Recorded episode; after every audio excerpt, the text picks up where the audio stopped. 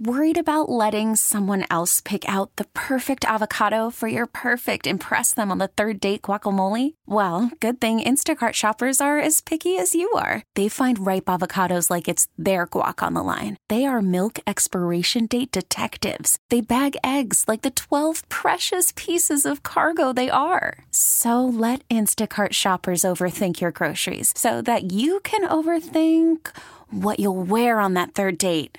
Download the Instacart app to get free delivery on your first three orders while supplies last. Minimum ten dollars per order. Additional terms apply. Despite the urging of public officials and pleas from students, the Philadelphia School Board last night rejected an application for a new charter high school. We get more on this from K Y W education reporter Mike DeNardo. It was the third time in the last year that Global Leadership Network head Naomi Johnson-Booker applied to open a charter high school, and it was the third time the school board said no, this time by a six to three vote.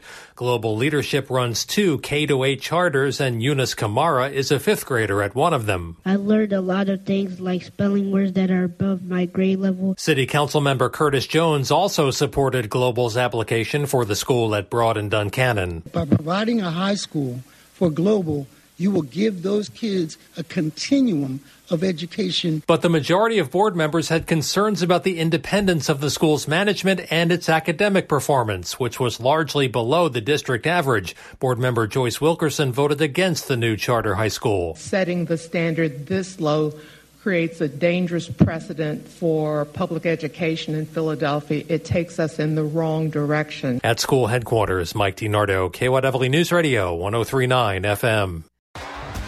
T-Mobile has invested billions to light up America's largest five G network, from big cities to small towns, including right here in yours. And great coverage is just the beginning. Right now, families and small businesses can save up to twenty percent versus A T and T and Verizon when they switch. Visit your local T-Mobile store today.